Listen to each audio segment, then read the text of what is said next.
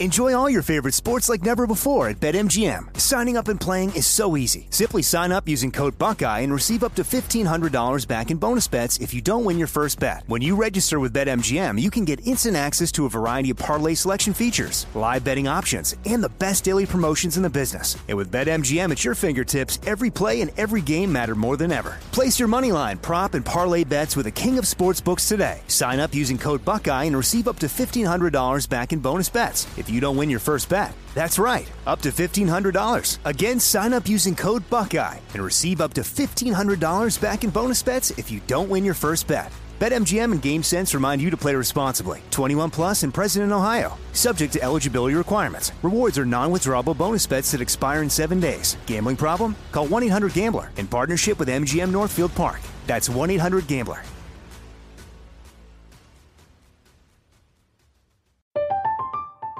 I'm Katya Adler, host of The Global Story.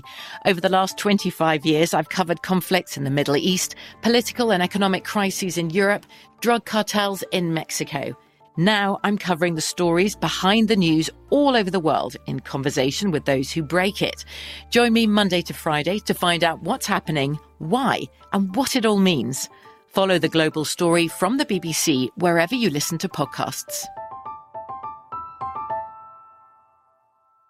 What's up, this your boy Lil Duval, and check out my podcast, Conversations with Unc, on the Black Effect Podcast Network. Each and every Tuesday, Conversations with Unc podcast feature casuals and in-depth talk about ebbs and flows of life and the pursuit of happiness. Unlike my work on stage, I tap into a more serious and sensitive side to give life advice and simply offer words of encouragement, yet remind folks to never forget to laugh. Every Tuesday, listen to Conversations with Unc, hosted by Lil Duval on the Black Effect Podcast Network, iHeartRadio app, or wherever you get your podcasts.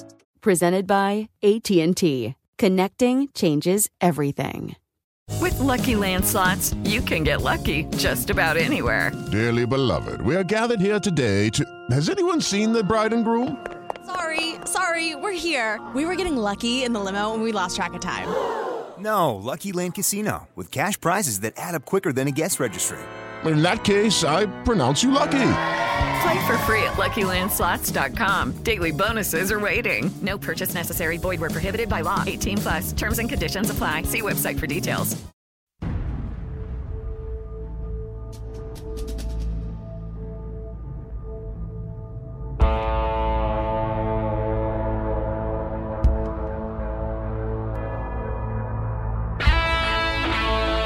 Brute force. If it doesn't work, you're just not using enough. You're listening to Soft Rep Radio, special operations, military news, and straight talk with the guys in the community.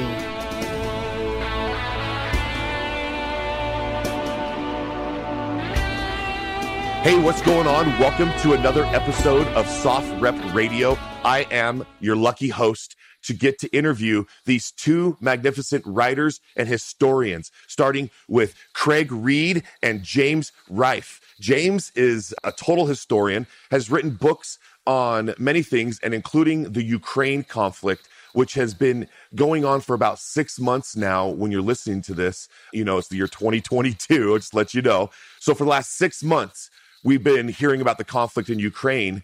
And I'm going to bring on James and Craig to fill us in on why they're going back to the 800s. Why is Vladimir Putin trying to bring back Peter the Great and Catherine II the Great? Why is he obsessed with this? Please, now, let's hear what you have to say. Welcome to the show. Oh, thank you very much.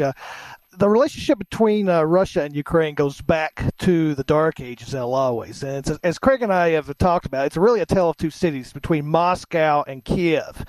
And around in the 9th century, Kiev was the cultural and social and economic center of the Slavic world. And Moscow was a rival. And ultimately, Kiev was cut short by the Mongols in the 13th century. So Moscow surpassed it. Long story short, Ukraine is a borderland between Central Europe and Eurasia. It's in the same geographic position as Poland. You got Russia to the east, and then the Germans, Austro-Hungarians, and Romanians to the west. So they're squeezed. So during its history, Ukraine's been controlled by the Poles, the Lithuanians, on and off by the Russians. And it's a messy, chaotic history. My background is in Russian and modern European history. It's what I studied in college, so I knew all this going into the war. But the long and short of it is Ukraine was a founding state of the Soviet Union in 1922. And the breakup in 1991 was traumatic for the Russians. And the Ukrainians had mixed feelings about it. And there's a lot of reasons for that. In the eastern part of the country, they're more Russian-based, whereas in the west, they're more open to the west, the Western Europe. So there's a split like inside European Ukraine style. Itself. Exactly. And Putin has played on that. Of course, he's throwing in a lot of overtones from World War II, making his arguments that Ukraine somehow, infested with Nazis, which is really not true. But that's how he's selling it to his own population. So this conflict goes back to Putin really, in a way, wants to rebuild the Soviet Union. He's always lamented the collapse of the Soviet Union. And he's fought smaller wars with Chechnya, Georgia, South Ossetia, and he's picked off pieces of them to rebuild that sphere of influence. So in the current conflict, which really began in 2014 when he engineered the secession of Donbas region. Crimea. Which is Luhansk. Oh, yep. Okay, sure. Crimea, and then Luhansk and Donetsk Oblast, as they're called. Mm-hmm. And that just triggered the war because the Ukrainians counterattacked in what they called an anti-terrorist operation. It launched 8 years of low-grade warfare between the two sides. And that brings us to February 24th, in which Putin has engineered this wholesale invasion to try to take Ukraine whole hog, it looks like, at least a good chunk of it. So it's a really messy, chaotic history. It goes back 1,000 years. Ukraine has its own Ukraine has its own national identity, has its own language, has its own, in a way, its own culture. So there's a misperception out there among the general public that Ukraine has always been part of Russia. It has not. So it's a sovereign country since 1991, and apparently Putin wants it back. So here we are. Now, if I understand this correctly, I was reading through your book in 1954, it was given to, its own statehood, and it was annexed because... So it could be Ukraine just to get rid of the nuclear arms because they had so many, that 1,600 warheads or capable munitions. And they said, hey, we'll make you your own state. You agree to these terms. And they did. And Russia was supposed to have this, parlay. You're not supposed to mess with them. And then now here comes Russia after they've agreed and lived up to their end of the deal to try to take it back. I'm baffled by it because it's like Mexico trying to come take Utah. Yeah, and I think it's a calculation that Putin has made, that there is a treaty on the books, the Bucharest Memorandum, in which the United States and the United Kingdom, Britain, basically guaranteed Ukraine security if Ukraine would give up its nuclear weapons. And Russia signed that treaty. And I think Putin has made a cynical calculation that he can, renege on that treaty and there'd be no consequences. He's found out, that's not necessarily true. That hasn't happened. So, but yeah, Ukraine's been sovereign since 1991, the breakup of the Soviet Union. It's had its own problems. It's by no means pure as driven snow. I mean, they've had a lot of their own corruption problems. They've had political instability. They've had a couple of revolutions. The most recent one was in 2013, 2014, which always precipitated the invasion of Crimea and then Donbas. So Ukraine has had stability problems.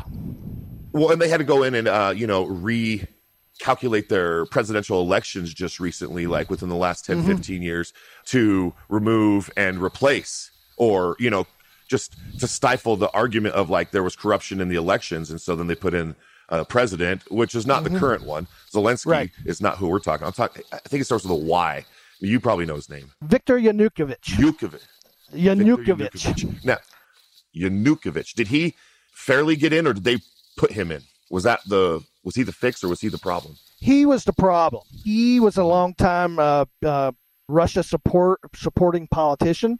He had a lot of support in the Donbas region, and he was an ally of Vladimir Putin.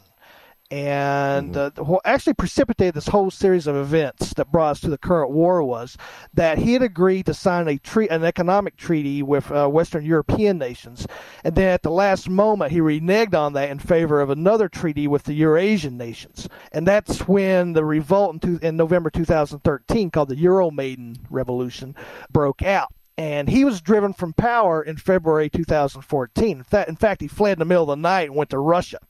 The next day, the Ukrainian parliament stripped him of his office and declared him a traitor, and he's currently got an arrest warrant out for him in Ukraine. So he went to Russia. He's been buying his time over the last 8 years. In the meantime, Ukraine held a new election. I believe it's June 2014, and elected another president, Porochenko. And then he was defeated in April 2019 by Vladimir Zelensky, the current president. So those elections were more or less free and fair. But of course, in Luhansk and Donetsk, being pro-Russia, having a strong Russian influence, they thought that the 2014 election was corrupt. So that gave them grounds upon which they supposedly succeeded. And there are a couple of referendums. It's debatable where the referendums were in good faith or had been engineered by Putin. That's been indetermined at this point. But that precipitated, which at that point was a civil war.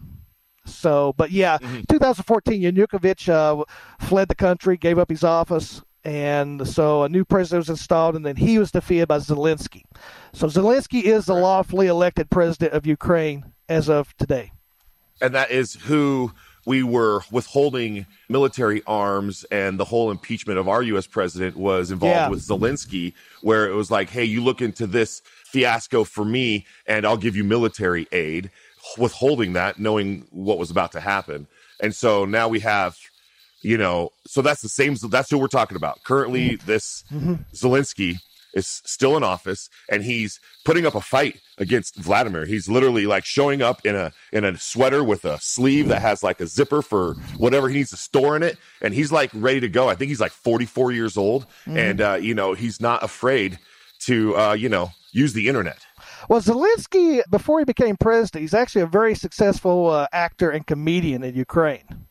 And he started as a teenager, and he built a career as in the entertainment industry. He actually had a very successful series in Ukraine from 2015 to 2018 called Servant of the People, in which he played a history teacher who was frustrated and got elected president of Ukraine. And he used it as a springboard to run a real campaign in 2019. To become the president. So so it's a lot like electing Jerry Seinfeld and having him as president, Ronald Reagan, an actor, which is or the last guy, Trump, he was an actor. Exactly. He total actor, dude. Zelensky actually, I think Putin calculated that he's a lightweight and that he was a pushover, and not many people took him seriously because of that background. But when he on the night of the 24th, February 24th, when the Russians invaded, he said, send me ammunition. I don't need a ride. That showed, he actually had some steel in him. So, he's turned that reputation around. Yeah, he's like, I'm in the trenches, Yeah. Yeah, he's in the trenches. That's how I perceive him. If he's coming off like that and he's saying what he is, then, hey, he's going to go down with the ship. He is that captain. And, you need that captain to have that for your own fighters. Your fighters seeing him fighting is going to make them fight. Yeah, the night of the 24th, he went out onto the streets with his close staff and said, I am here. Come get me. He's taunting the Russians. And the Russians tried and failed miserably.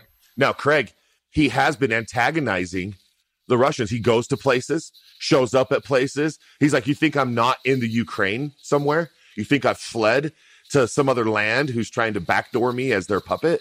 He's like, no, I'm here at this building. Unfortunately, blowing up hospitals, and the prisons and things like that, it's just kind of a wrong thing to do. Geneva Conventions, they are not playing by any Geneva Conventions accord. I feel like, the Russian troops are just sporadically attacking as they're told to do so because of something their leadership has commanded them to do. Right? It's either you go fight or you die. I've seen Enemy at the Gates, right? We know how it is. You pick up this rifle when he dies, and there's your ammunition. You're going to go. And if you turn around, we're going to tick, tick, tick, tick, tick, tick, tick, tick, mow you down. Compared to today's army and the Army of the Gates was well led and trained. That's the one thing I could take from this. Well, there you go. That the Russian army today is not the Red Menace of the 1980s. It is a shadow of its 1980 power projection. I mean, all you had to do was look at the plan they came up with. It was this complicated plan, hit the Ukrainians from four different directions, take the capital, and it was war supposed to be over in 3 days. Guess what? They're still fighting. It shows you something really went wrong. Mm-hmm. And part of it is the Russian army. Well, most of it's the Russian army. I mean, they lack infantry. They have infantry battalions that are maybe the size of a reinforced U.S. Marine Corps company. That they are so like that's the size. That's the size. What they're supposed to have is in the motorized infantry platoon. They have three APCs, three IFVs, and dismount element. So you've got two or three guys in the vehicle, then a dismount element of 4 to 5. And some of those battalions, there is no dismount element. It's just the guys in the vehicle. And that has caused some problems because their armor and infantry need each other. And what's happening is the armor is not getting the infantry protection. So you've got Ukrainians running around, popping up, firing a javelin or NLAW, taking out a tank, and then boom, off again before the infantry can react. So that's the biggest thing I found, that the supply problems. Their supply problems are, remember the convoy from going nowhere, sat there for days while bits and pieces were being picked off by Ukrainians who were running up and down the line, finding a target, firing, off again. Yep. They are, the biggest difference I think is the command style. After 2014, Ukrainians realized that their army, to be blunt, sucked. So they turned to NATO and said, "Can you help us?" And that's what NATO did. They helped them. Exactly. They started teaching the junior officers to take initiative, because still in the Russian army, your junior officers can't do anything. They got to get go ahead from up the line, which is why you're seeing a lot of colonels and generals dead on the Russian side, because they're coming up to try and solve problems that in a NATO army would be solved by majors and captains. Yeah, forcing major generals to act as battalion commanders, essentially. Yeah. Enjoy all your favorite sports like never before at BetMGM. Signing up and playing is so easy. Simply sign up using code Buckeye and receive up to $1,500 back in bonus bets if you don't win your first bet. When you register with BetMGM, you can get instant access to a variety of parlay selection features, live betting options, and the best daily promotions in the business. And with BetMGM at your fingertips, every play and every game matter more than ever. Place your moneyline, prop, and parlay bets with the king of sportsbooks today. Sign up using code Buckeye and receive up to $1,500 back in bonus bets if you don't win your first bet. That's right, up to $1,500. Again, sign up using code Buckeye and receive up to $1,500 back in bonus bets if you don't win your first bet. BetMGM and GameSense remind you to play responsibly. 21 plus and present in Ohio, subject to eligibility requirements. Rewards are non-withdrawable bonus bets that expire in 7 days. Gambling problem? Call 1-800-GAMBLER in partnership with MGM Northfield Park. That's 1-800-GAMBLER.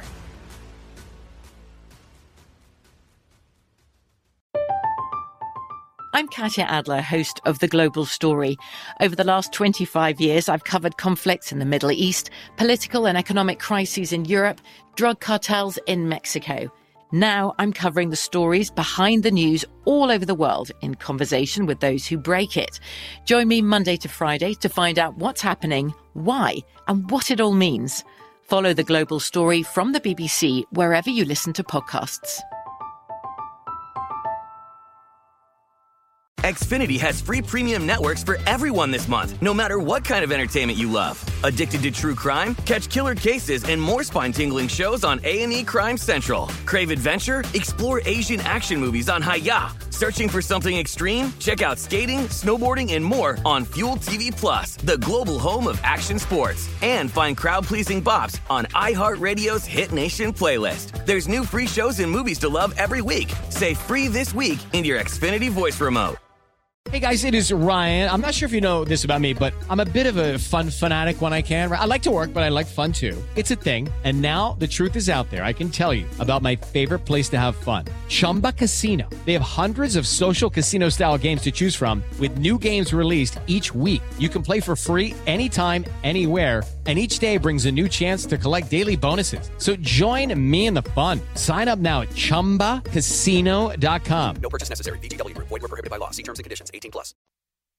The West came over and sent some Green Berets, perhaps, to work with the Ukrainians when the airliners were getting shot down by Russian, anti-aircraft. You just don't do that. And so all of a sudden there's a need back then to say, okay, are they coming in? Are they trying to turn the oil off to Europe? Are they trying to take over Crimea? Are they trying to just cause that to be its own statehood so that they could say they own it? And it was never agreed to by Ukraine to be annexed. It's always been considered to be a part of Ukraine, but Russia considers it Russia. And then you have, okay, here comes some special forces guys coming in to help work with our allies. And they're going to say, hey, this is exactly how you use this piece of equipment. This is what's going to happen one day. You need to be prepared. Whereas what you're saying, Craig, if I understand this correctly, is Russia just kind of sat back, rested on its red laurels that it has and all of its history, and didn't uptrain themselves to prepare to move a convoy across the bridges. And if they got blown up, what do they do to resupply? Or if X, Y, and Z happens, how do they counter that measure? They're just kind of doing what the Germans did in World War II and surrounding themselves. Well, the Russian supply is rail dependent. And in the early part of the war, not only did the Ukrainians blow up all the entry points into Ukraine from Russia and Belarus, you also had Belarusians who were doing their own thing to sabotage the supplies coming in from Belarus into Ukraine. So the supply sucked, the command sucks, and you can see leadership sucks. I mean, what level is left? I mean, between generals and colonels, I think U.S. lost one general in the 20 years of fighting between Afghanistan and Iraq, and that was because it was a blue and blue situation. I just saw a couple of days ago that another 2 or 3 generals have been killed. Russian generals have been killed. Ukrainians are claiming it. I think just today, it's September 1st, so it's shelling going on around the nuclear plant in the Ukraine area. So they're currently under siege right there. And I mean, I'm not trying to poke a bear, okay? I'm not trying to say, hey, someone's going to listen to this in Russia and be pissed at Rad having this conversation saying that you suck. All right, dude, look, you can stop. You can just stop the war, really. I mean, you can just stop, put your guns down, go home, go to your family. I'm really just saying that. Have some cookies and some milk and just end this whole thing. You can do that. If you listen to this somehow, I'm not trying to poke your bear and say you suck, okay? All right, you're under orders. I get it. We've all been under orders in our lives. So I think what we're trying to do is explain, just let Ukraine live as Ukraine and Russia can be Russia. But right now, it's looking really bad for Russia, right? All of Russia. It's Vladimir is preach. Go ahead. McDonald's is changing. Everything is changing over there. It's completely. Well, for the example, falling apart. Russian confidence, Chernobyl, it's right up there near the Belarusian border. So it was taken quickly because Ukrainians just traded some shots and then just got the hell out of there because the last thing they wanted to do was to have a firefight around the crippled nuclear plant with all the what that entailed. And the Russians came in, and they proceeded to run up and down the fields, kicking up radioactive dirt. They dug trenches in the Red Forest, which is akin to, digging holes on top of where a nuclear bomb has just exploded. So you got all this dirt. Yeah, they slept in them. They lived in them. And apparently they also stole. And there was a report, too, that there was. So. I mean, if it had been an American unit, they would no way would have done anything like that. That's because everyone knows what happened No, there'd already be a court case for, radioactive trenches and exposure to veterans. That's what would already happen here. We'd already have like a VA study on why were our troops put into that situation. You know, the Russian soldiers have nothing like that to support them if they go into some type of situation to have to get radioactive treatment. They're going to go to their VA. Really? Early on, there was a report, and it was unverified, but there's probably a ring of truth in it, that there were a couple busloads of Russian soldiers who'd been sent to a special radiation unit in Minsk and Belarus, which was a staging area for the Russians, and they were suffering from radiation poisoning from being in that environment. So, and a lot of these Russian soldiers are conscripts, 17, 18, 19-year-old boys. And they had no clue what they were getting into. They'd been, the reports that they'd been lied to. They thought they were on maneuvers. They weren't even sure where they were at until they crossed the border. So, when they were ordered to dig in at Chernobyl, I'm sure once they got there, they realized where it was at. I mean, everybody knows what Chernobyl looks like. But the fact that they were put into that, it's complete disregard of their soldiers' lives, which, that's par for the course in Russian history in the Russian military. So... yeah, that's just like, there should be some cause for concern with that young 18-year-old future leader to be put into a radiation-filled hole and basically buried alive. You hear me, Russian soldier? You should just totally go home. Well, they're doing it again at Zaporizhzhia, which is, of course, is now under siege, being shelled with the International Atomic Energy inspectors supposedly arriving today, but the Russians are stalling that. So that plant's being shelled, and the question is, who's shelling it? Of course, the Russians are saying to Ukrainians, which doesn't make much sense, but the Russians, and I made this point to another friend earlier in the week, the Russians are fighting a 20th century war against the 21st century Ukraine. And what Craig said was absolutely right. After 2014, the Ukrainian military performed really poorly. They went to NATO, asked for help, got new training, new tactics, some new weapons, particularly the Javelin missiles and the man pads, and it revolutionized their own military. It moved away from the old Soviet tactics of the 1980s. So the Russians it came as a complete shock to them when they moved into Ukraine across four fronts that the Ukrainians weren't fighting like they expected them to. And in fact, they were using small unit tactics and special forces to basically jam up the entire invasion force. I saw a story earlier last week in the Washington Post, and the 2,000-man Ukrainian brigade actually stopped 30 of those battalion tactical groups on the road to Kiev, just by using creative small unit tactics. And it was a buzzsaw effect. And the Russians started, they fell back into these World War II type tactics of, trying to do human wave attacks against these really well-positioned, 2,000 Ukrainian soldiers who were motivated.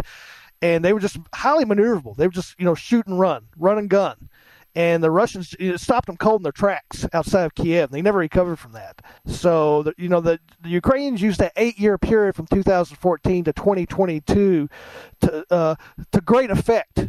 And, the Russians haven't really been able to figure out how to handle them, except just by reverting back to World War II and even World War I type artillery barrage tactics. So, right.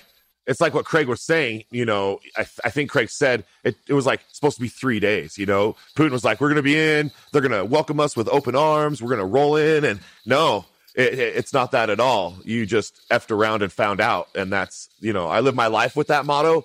So I will find out what happens when I eff around with it. But they're learning. When you eff around with it, you're finding out.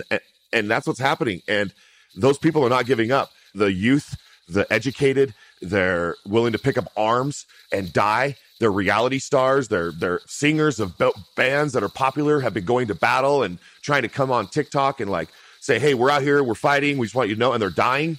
The MMA fighter that just died, that's a Ukrainian superstar. He was found to be killed in action. And then today, September 1st, I read on the public headlines of all the media groups that some prominent oil executive was just fallen out of a window in Russia's hospital and died.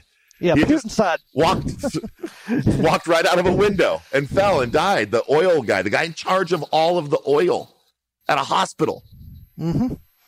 Yeah, I saw that story. Which is, that tends to be a trend with Putin. Anybody criticizes him or becomes a political enemy, they tend to, die or disappear. And in this case, supposedly fell out of a hospital sixth floor hospital window, and I call it Putin side. So, Putin's sciatus or something, man. It's a disease. You don't want that. The war in Donbas region in the last 8 years has basically turned out veteran soldiers. So a lot of these guys go in, they spend their tour in the Donbas region getting shot at, and then they go back to their regular lives. So when the war comes, you've got all these people who know what it's like to be shot at and shoot at people. So a lot of territorial defense battalions, they stood up, a lot of partisans. They're all veterans. They know how to fight. And just looking at the way the Russians do things, the Russians don't.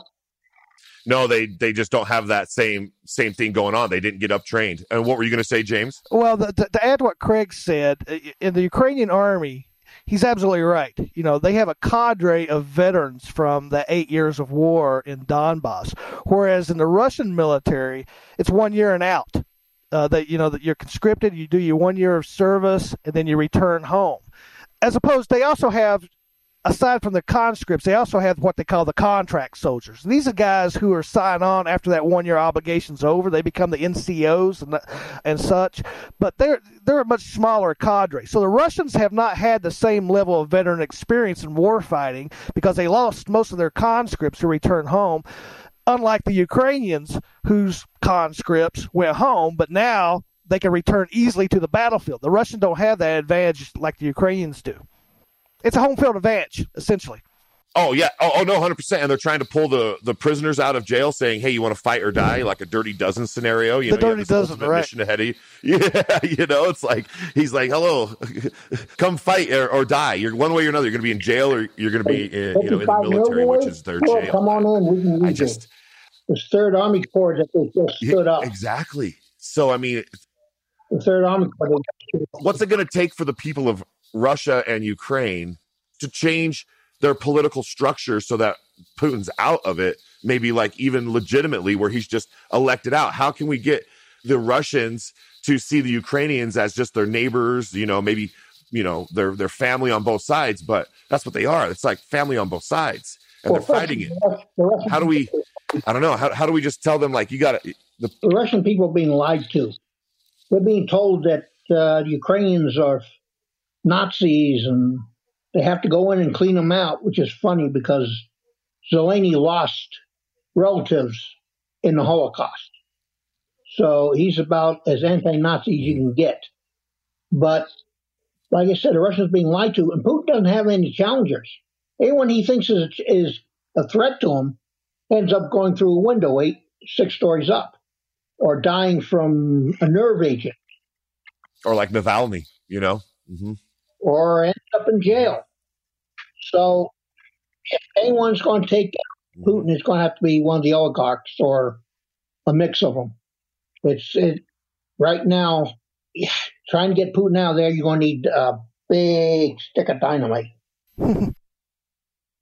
Enjoy all your favorite sports like never before at BetMGM. Signing up and playing is so easy. Simply sign up using code Buckeye and receive up to $1,500 back in bonus bets if you don't win your first bet. When you register with BetMGM, you can get instant access to a variety of parlay selection features, live betting options, and the best daily promotions in the business. And with BetMGM at your fingertips, every play and every game matter more than ever. Place your moneyline, prop, and parlay bets with the king of sportsbooks today. Sign up using code Buckeye and receive up to $1,500 back in bonus bets. If you don't win your first bet, that's right, up to $1,500. Again, sign up using code Buckeye and receive up to $1,500 back in bonus bets if you don't win your first bet. BetMGM and GameSense remind you to play responsibly. 21 plus and present in Ohio, subject to eligibility requirements. Rewards are non-withdrawable bonus bets that expire in 7 days. Gambling problem? Call 1-800-GAMBLER in partnership with MGM Northfield Park. That's 1-800-GAMBLER.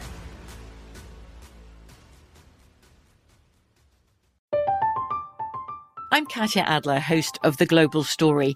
Over the last 25 years, I've covered conflicts in the Middle East, political and economic crises in Europe, drug cartels in Mexico. Now I'm covering the stories behind the news all over the world in conversation with those who break it.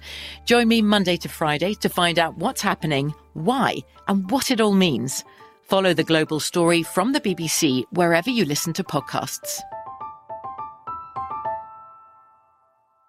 Xfinity has free premium networks for everyone this month, no matter what kind of entertainment you love. Addicted to true crime? Catch killer cases and more spine-tingling shows on A&E Crime Central. Crave adventure? Explore Asian action movies on Hayah. Searching for something extreme? Check out skating, snowboarding, and more on Fuel TV Plus, the global home of action sports. And find crowd-pleasing bops on iHeartRadio's Hit Nation playlist. There's new free shows and movies to love every week. Say free this week in your Xfinity voice remote.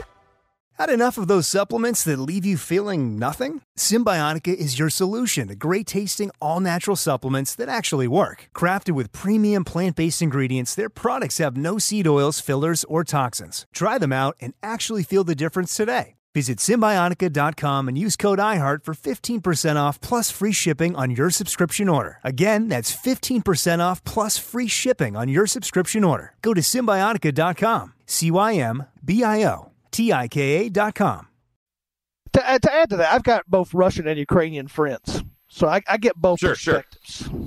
And starting with the Russians have on their national psyche, they have 1,000 years of authoritarian rule and existence, pretty much going back to the Mongols, going back to the Tsars. It's imprinted on the Russian psyche. So there's this culture of fear that I've noticed that, you know, ever since Yeltsin in 1991 disestablished the Soviet Union, you know, they had a taste of freedom. They were obviously enjoying it, but then Putin starts cracking down, particularly with censorship and passing laws that if you criticize the war or the military, you know, you can get a lengthy prison sentence. They've sort of fallen back into that old Soviet citizen mindset that, you know, you don't dare criticize the government or else you'll end up in a Siberian gulag. I mean, that's what sort of surprised me about the Russians. I thought they would actually have a stronger homegrown resistance to what Putin's doing. It was there at the start, but then he crushed it within a week. And since then, it's been silence. The Ukrainians, on the other hand, they have had a very healthy transference back between Ukraine and Western Europe and to the United States. That's how I've met my Ukrainian friends. So they've got a good, healthy dose of Western democracy and freedom. And they've brought that home with them, and it motivates them to fight for, you know, the freedom of their country. They don't want to be a part of Russia. They don't want any more dictatorship. They want to be able to, you know, to basically establish their own national identity, which they've done, and chart their own path in the world as a sovereign country. And they were, you know, corruption aside and the problems with the, you know, the two revolutions, the Orange Revolution and the Euromaidan Revolution, they were on that path. But now the Russians, though, have come and sort of disrupted that. And it's a completely different perspective with the westernized Ukrainians as opposed to the Russian population, which is sort of dropping back into that Eastern Tsarist mindset. So it's a really weird dynamic, you know, very much a, you know, 20th century versus 21st century. 20th century versus 21st century dynamic going on here between the two populations. And that's another reason, you know, just to call your book out for those that are joining us right now. Let me just shout out your book real quick. I believe you're calling it the Russian-Ukraine War Fact book. What's the exact title? Because you've put a lot of time into this. What's the name of that book? Well, it's backwards here on the screen, but it's the Russia-Ukraine War Fact book. And it is exactly the Russian-Ukraine War Fact book. And that's being put out right now, and you're going to be able to check that out, you know, if you're listening to this podcast. It has a lot of things going on, and it's cool because it's got a lot of pictures. I'm not going to lie. I like the pictures. They complement it, as graphic as they are, to know that that's within the last 6 months of combat, seeing tanks blown up in the square of Kiev that are, like, rusted and burnt out. It seems like it's been there forever, you know? And so, you know, as you're flipping through the pages on the video, yeah, you know, to the listener out there, you should just check this book out. Go find it. It's the Russian-Ukraine War Fact Book, all right? And that has been co-written by Craig up here and James that we're talking to. And they're very accurate, and they know all about this. This is their theater of operation, if you will. And so that's why we're talking all Ukraine. So if you're just joining us right now, again, Ukraine can continue the fight, continue to push back against Russia, but for how long? Well, Ukraine has to wait until... Yeah, that's a $64,000 question. And I know there's two of you here, so go ahead, Craig. Let's give Craig a second. Go ahead. I think Ukrainians won't be happy until every single Russian is out of Ukraine territory, and that includes Crimea. I've seen enough interviews. These soldiers They have not wavered. They want, they're calling the Russians orcs. That's their nickname for them. And they're calling Russia Mordor. So, as far as... Oh, I see. It's a Tolkien reference. The orcs. Yeah. Russian orcs. Yeah. So, yeah, Russian orcs and Mordor. And so the Ukrainians see themselves as the true... They're going to stay. They don't want to change. They're ready to fight to the death. Yeah, and then they... Jeez. Well, why would they not? I mean... Yeah. The thing is, it's not... That's what America did. America said, we will not be you. We fought the British and fought. And people were like, you should just stay. Some people probably in America were like, why are we fighting? Why are we fighting? Why are we fighting them? This is a good life. I have a good life. And someone over there's like, I don't want to pay any more taxes. I mean, we fought as Americans for our own, you know, independence. I don't see that same drive in a human being being given up if they have made that dedication. And that's Ukraine to me. Well, Ukraine considers the Russians, rightfully so, as an existential threat. I mean, it's a threat to their existence as a sovereign country. And this, again, goes back to thousands of years of history between the two countries. And the question is, how long can they last? Well, they can last as long as they keep the ammunition supplies going. I mean, they found their weapon systems. They got the tactics.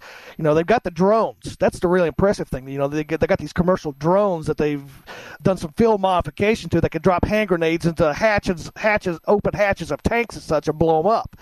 So that, you know, they've got the know-how. It's just they need the ordnance to keep keep fighting. And that's the larger question is, I have this debate with a lot of my friends. You know, why should we care? It's in Europe. Well, how does this affect us? Why should we support Ukraine? Why are we spending $40 billion to supply the Ukrainians, to help them? And the answer is, this feels a lot. Craig and I were talking before, we went live. This feels a lot like the summer of 1939 with Putin in the role of Hitler. And if you don't stop him now, what happens next? And, if we don't stop him now, do we get a bigger war of NATO? Do the Russians make a move on the Baltics? Do they make a move on Alaska? Mm-hmm. I've heard some Russian politicians, claim that, hey, Alaska's really ours because they really resent giving away all that oil to us. So where does it end if you don't stop them now? And it's better to fight a proxy war with the Ukrainians, supplying the manpower and the motivation to fight, if we can arm them from our stores. That way our boys don't have to fight. Our kids don't have to die in a foreign war. So that's the debate I have with a lot of my friends who say, why should we care? This is not our fight. Really, it is our fight. If you don't fight now, when do you fight? When they show up on your shores? It's too late at that point. Yes. You don't want them here. It's too late. Then to wait 5 years and I'm fighting Germany. Yep, right. Pushing into what then? Yeah, then what? All of a sudden strategic strikes going on around like Ramstein Air Base. All these different things, all these scenarios, the doomsday clock could be ticking if we don't do something. And that is exactly what we're trying to do, is sniff out the fuse. We've all seen the cartoon where the fuse is going along and they just come over and just put it out with their fingers. That's what we're trying to do here by helping to do that. Because if it comes to your shores, who's listening to this right now, it's too late. Okay. Mm-hmm. And if you're over there fighting and you're listening to this, Godspeed and safe travels. I don't know what else to tell you. Just do your best. And you have support, all right, for freedom. And that's my opinion. I'm going to say that right now. Mm-hmm. Mm-hmm. I got nothing but support. If you're either with them or you're a communist. Sorry. It's like you're either like, what are you? What are you? And there's a larger context here too. That Ukraine-Russian the war is only one part of the world. We also have to keep our eye on the People's Republic of China and Taiwan, as well as the Iranians versus Iraq and Saudi Arabia. There's trouble going on that we've sort of taken our eye off that in looking at what's going on in Europe. But China has built this huge blue water navy. Or you could call it West Taiwan if you want, because they choose to call their. You could say, oh, you mean West Taiwan, huh? How about that? Why don't we say that? Because. How about that? Oh, you mean West Taiwan? Yeah, right there. How about West Taiwan?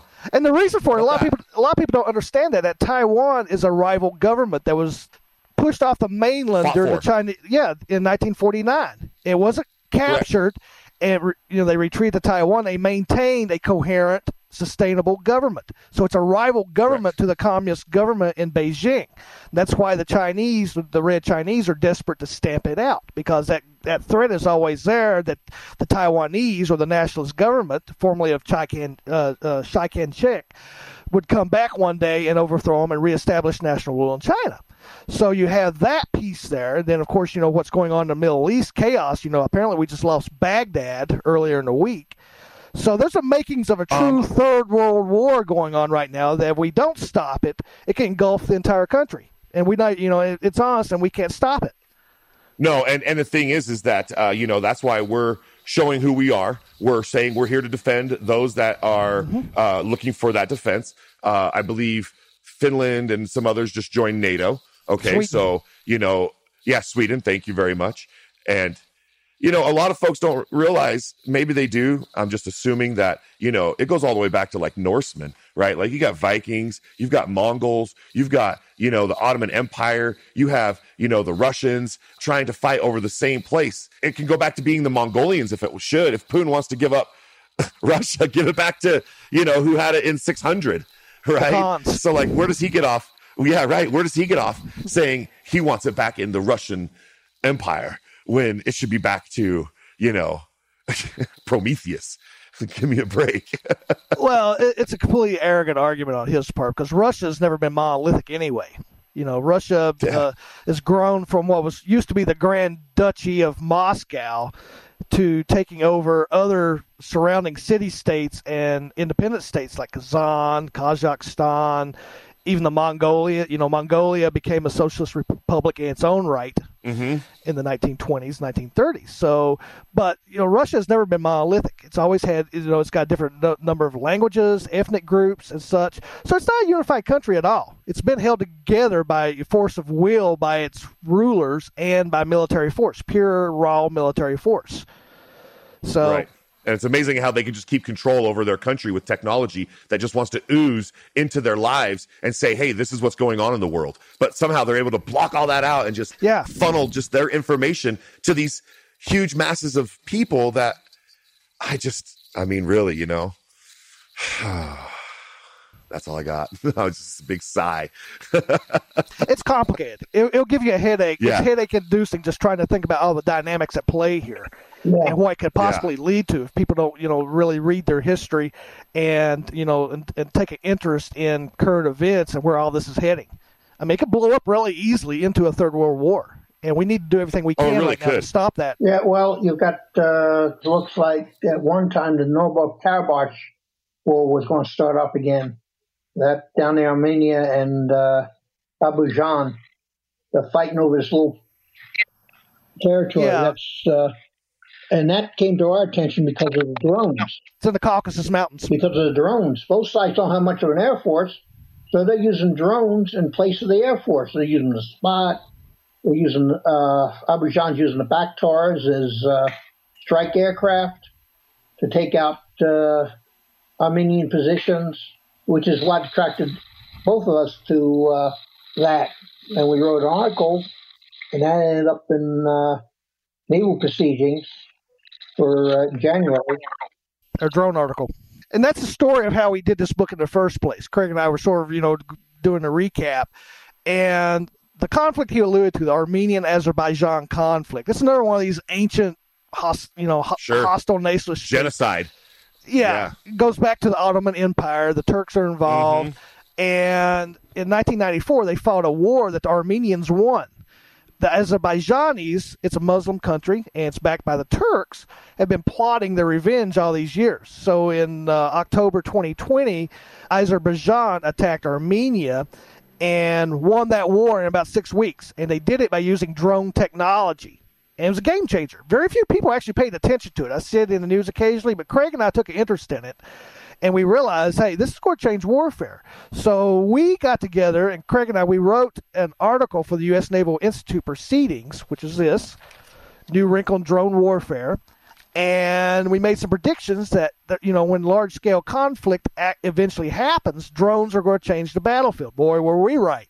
And actually, when the Russians invaded, we were planning to, you know, to write a follow-up to this article. So that's what got us onto this way of thinking that modern warfare is changing. and it's becoming more lethal. We're approaching a Terminator-type scenario with artificial intelligence, facial recognition technology. You match that up with drone technology.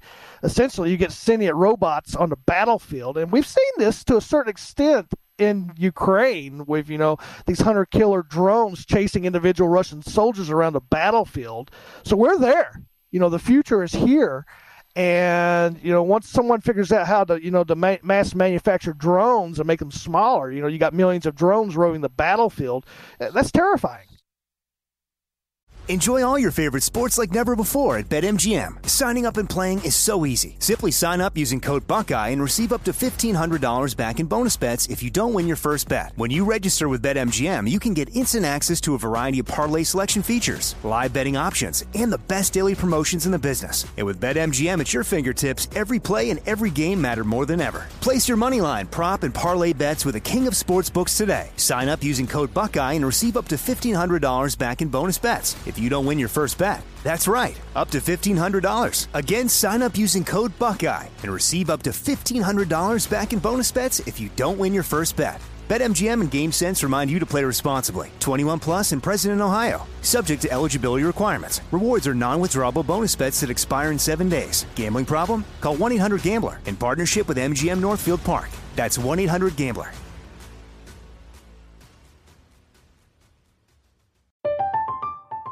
I'm Katya Adler, host of The Global Story. Over the last 25 years, I've covered conflicts in the Middle East, political and economic crises in Europe, drug cartels in Mexico. Now I'm covering the stories behind the news all over the world in conversation with those who break it. Join me Monday to Friday to find out what's happening, why, and what it all means. Follow The Global Story from the BBC wherever you listen to podcasts. Xfinity has free premium networks for everyone this month, no matter what kind of entertainment you love. Addicted to true crime? Catch killer cases and more spine-tingling shows on A&E Crime Central. Crave adventure? Explore Asian action movies on Hayah. Searching for something extreme? Check out skating, snowboarding, and more on Fuel TV Plus, the global home of action sports. And find crowd-pleasing bops on iHeartRadio's Hit Nation playlist. There's new free shows and movies to love every week. Say free this week in your Xfinity voice remote. Had enough of those supplements that leave you feeling nothing? Symbionica is your solution to great-tasting, all-natural supplements that actually work. Crafted with premium plant-based ingredients, their products have no seed oils, fillers, or toxins. Try them out and actually feel the difference today. Visit Symbionica.com and use code IHEART for 15% off plus free shipping on your subscription order. Again, that's 15% off plus free shipping on your subscription order. Go to Symbionica.com. C-Y-M-B-I-O. TIKA.com. It's completely terrifying, actually. And, because there's nothing to stop the RoboCop's mindset when it's already programmed. It's like its initiatives are to kill or coming with me, dead or alive. It's that whole mindset. There's no human interaction, unfortunately. Like in RoboCop, he remembers who he is. He's like, I'm Murphy. I'm not a human. I'm not a robot. But these robots don't know that. They're just They get 100 of them get shot out, but one of them does its job, and that sucks. The Terminator. Exactly. Drone swarms, they're using them for displays. They did that at the Olympics, having the drones move around in patterns. Right. So it's not that hard to go from that to having a swarm of drones attack a target. Not to be very big. No, I've... And overwhelm... They can overwhelm any defenses. And the scary thing is, if you want to take out, say, a leader, you don't have to send an assassin team. You send a couple of guys with enough drones, and they can do the job for you. Or suicide drones, which are basically missiles that still avoid over the battlefield to have a target, and then they dive bomb it. And these things, Israelis have one. That's what I was saying. 1 out of 500. One's gonna get through. Has like that. Yeah, it's just that one. Yeah. So imagine dive bombing and hitting a vehicle. Okay, so this is like Marvel Universe. Yeah. now that I think about it. Okay, there's a movie out right now with Marvel, and they're like, all these drones are attacking the aircraft carrier in the sky, and they're just like, you know, fighting, and drone technology is just like, we need Iron Man for that. Well, wait till we get to Ultron. Oh my gosh. Age of Ultron.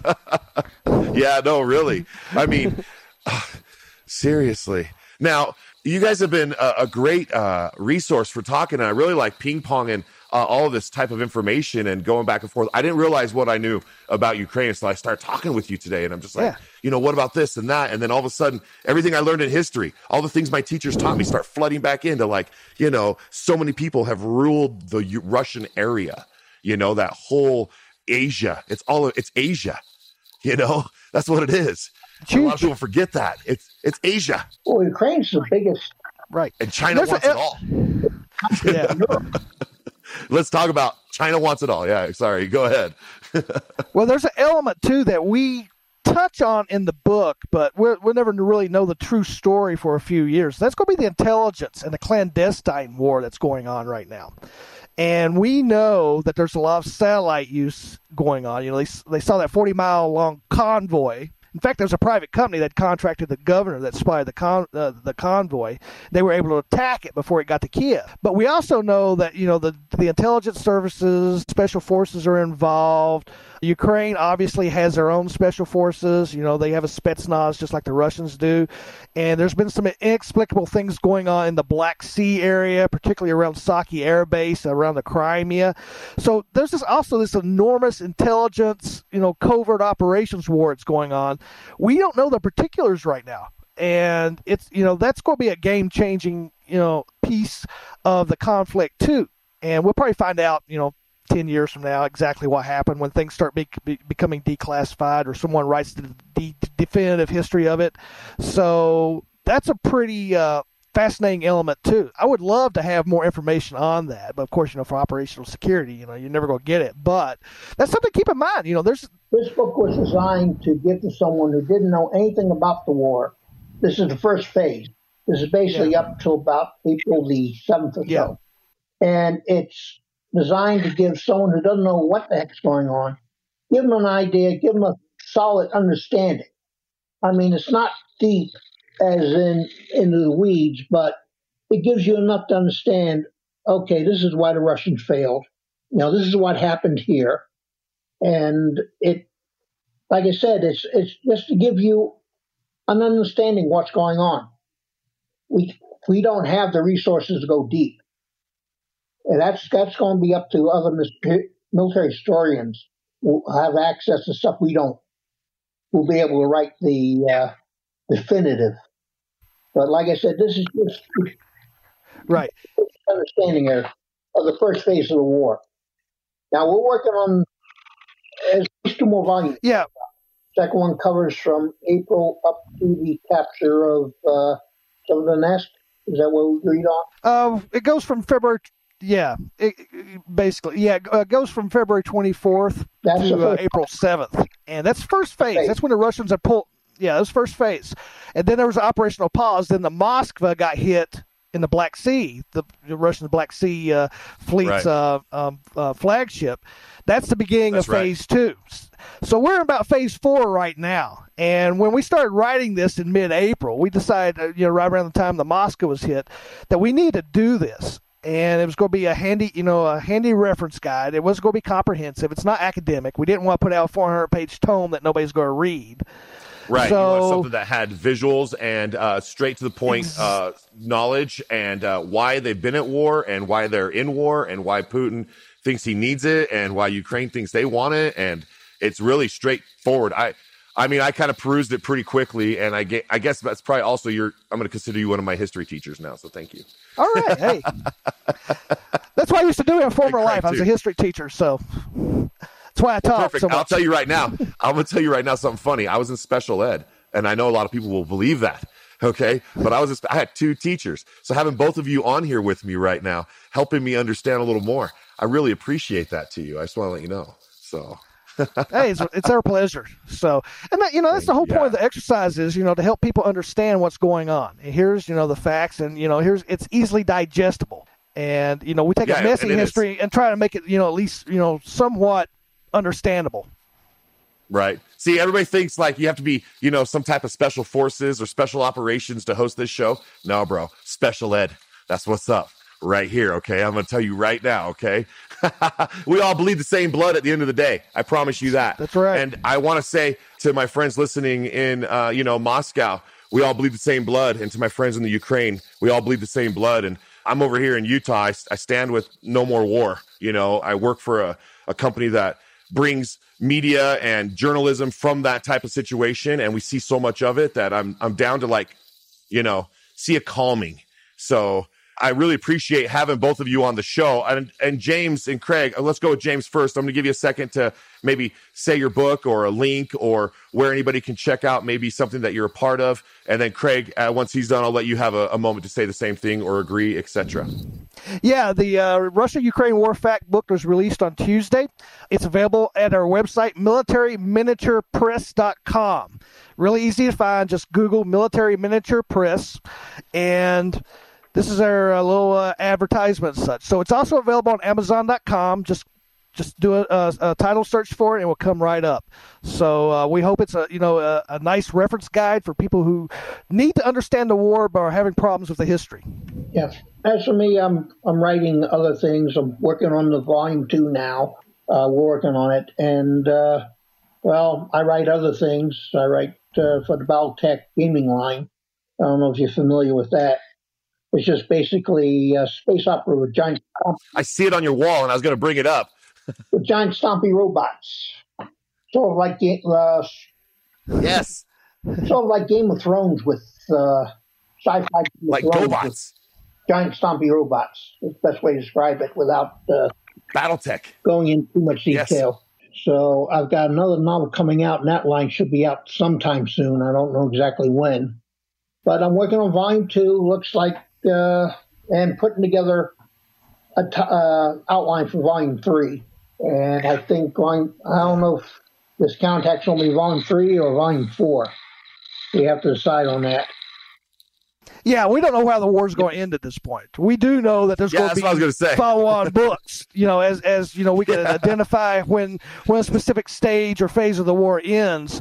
We can actually add to it now, and there'll be short books, 48 pages, 64 max, to add on to this. You know, to sort of bring them update, kind of like a source book. You know, in the gaming world, you have the core source book, and then you have supplementals. Mm-hmm. That's how we envision running this series in the future. I love it because I'm a gamer, and it makes sense to me to do that. You're like, here you go. And again, that's why I have a hard time dating my podcasts when I talk on them, because I want them to kind of be just. When you listen to it, it's like we're talking now, but this is real. This is today. It's September 1st, 2022, and there's a war going on in Ukraine against Russia, and we're talking about it. And I have had the pleasure to talk with Craig Reed and James Reiff, who have authored the book that we've talked about today. Let me just make sure I say it one more time correctly, which is the Russian-Ukraine War Fact book that can be found on Amazon. And I just want to wind down our show and say thanks for dedicating an hour of your time to talk to myself and my listener and those that are viewing this. Thanks for commenting down below and all that stuff you do when you subscribe and hit that button. I also want to give a shout out to Soft Rep for going on its 10-year anniversary this month of September. Congratulations to Soft Rep and Brandon Webb and everybody that's been a part of Soft Rep. You know, this episode right here will be played during that month of September. So thanks for being a part of our 10-year anniversary podcast. I'm very privileged to have been the first person to launch Soft Rep with Brandon on video 2012. I'd like, hey, so you're Brandon Webb. He's like, yeah, you're rad. I was like, so what do you got going on? He's like, Soft Rep. And I was like, let's be friends. And we've been friends ever since. So I want to say thank you to B Webb and everybody who's come along in my life in this 10-year journey.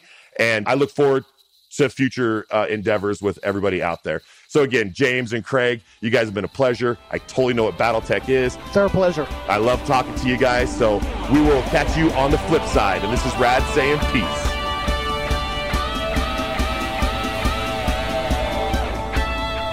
You've been listening to Soft Rep Radio.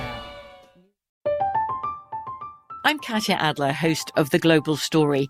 Over the last 25 years, I've covered conflicts in the Middle East, political and economic crises in Europe, drug cartels in Mexico. Now I'm covering the stories behind the news all over the world in conversation with those who break it. Join me Monday to Friday to find out what's happening, why, and what it all means. Follow The Global Story from the BBC wherever you listen to podcasts. Xfinity has free premium networks for everyone this month, no matter what kind of entertainment you love. Addicted to true crime? Catch killer cases and more spine-tingling shows on A&E Crime Central. Crave adventure? Explore Asian action movies on Hayah. Searching for something extreme? Check out skating, snowboarding, and more on Fuel TV Plus, the global home of action sports. And find crowd-pleasing bops on iHeartRadio's Hit Nation playlist. There's new free shows and movies to love every week. Say free this week in your Xfinity voice remote. This is Malcolm Gladwell from Revisionist History.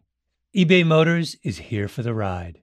With some elbow grease, fresh installs, and a whole lot of love, you transformed 100,000 miles and a body full of rust into a drive that's all your own. Brake kits, LED headlights, whatever you need, eBay Motors has it. And with eBay Guaranteed Fit, it's guaranteed to fit your ride the first time, every time, or your money back. Plus, at these prices, you're burning rubber, not cash. Keep your ride or die alive at ebaymotors.com. Eligible items only. Exclusions apply. With every CBD product claiming to do something different, it's nearly impossible to decide what's best for you. Lazarus Naturals pioneered the farm-to-front-door model of transparency where they handle each step of the production process to ensure quality, potency, and consistency. Scannable labels allow you to see the test results of your hemp batch so you can be confident in the safety and quality. Visit LazarusNaturals.com today. Lazarus Naturals, committed to improving your life as well as the world around you. Not available in Idaho, Iowa, or South Dakota.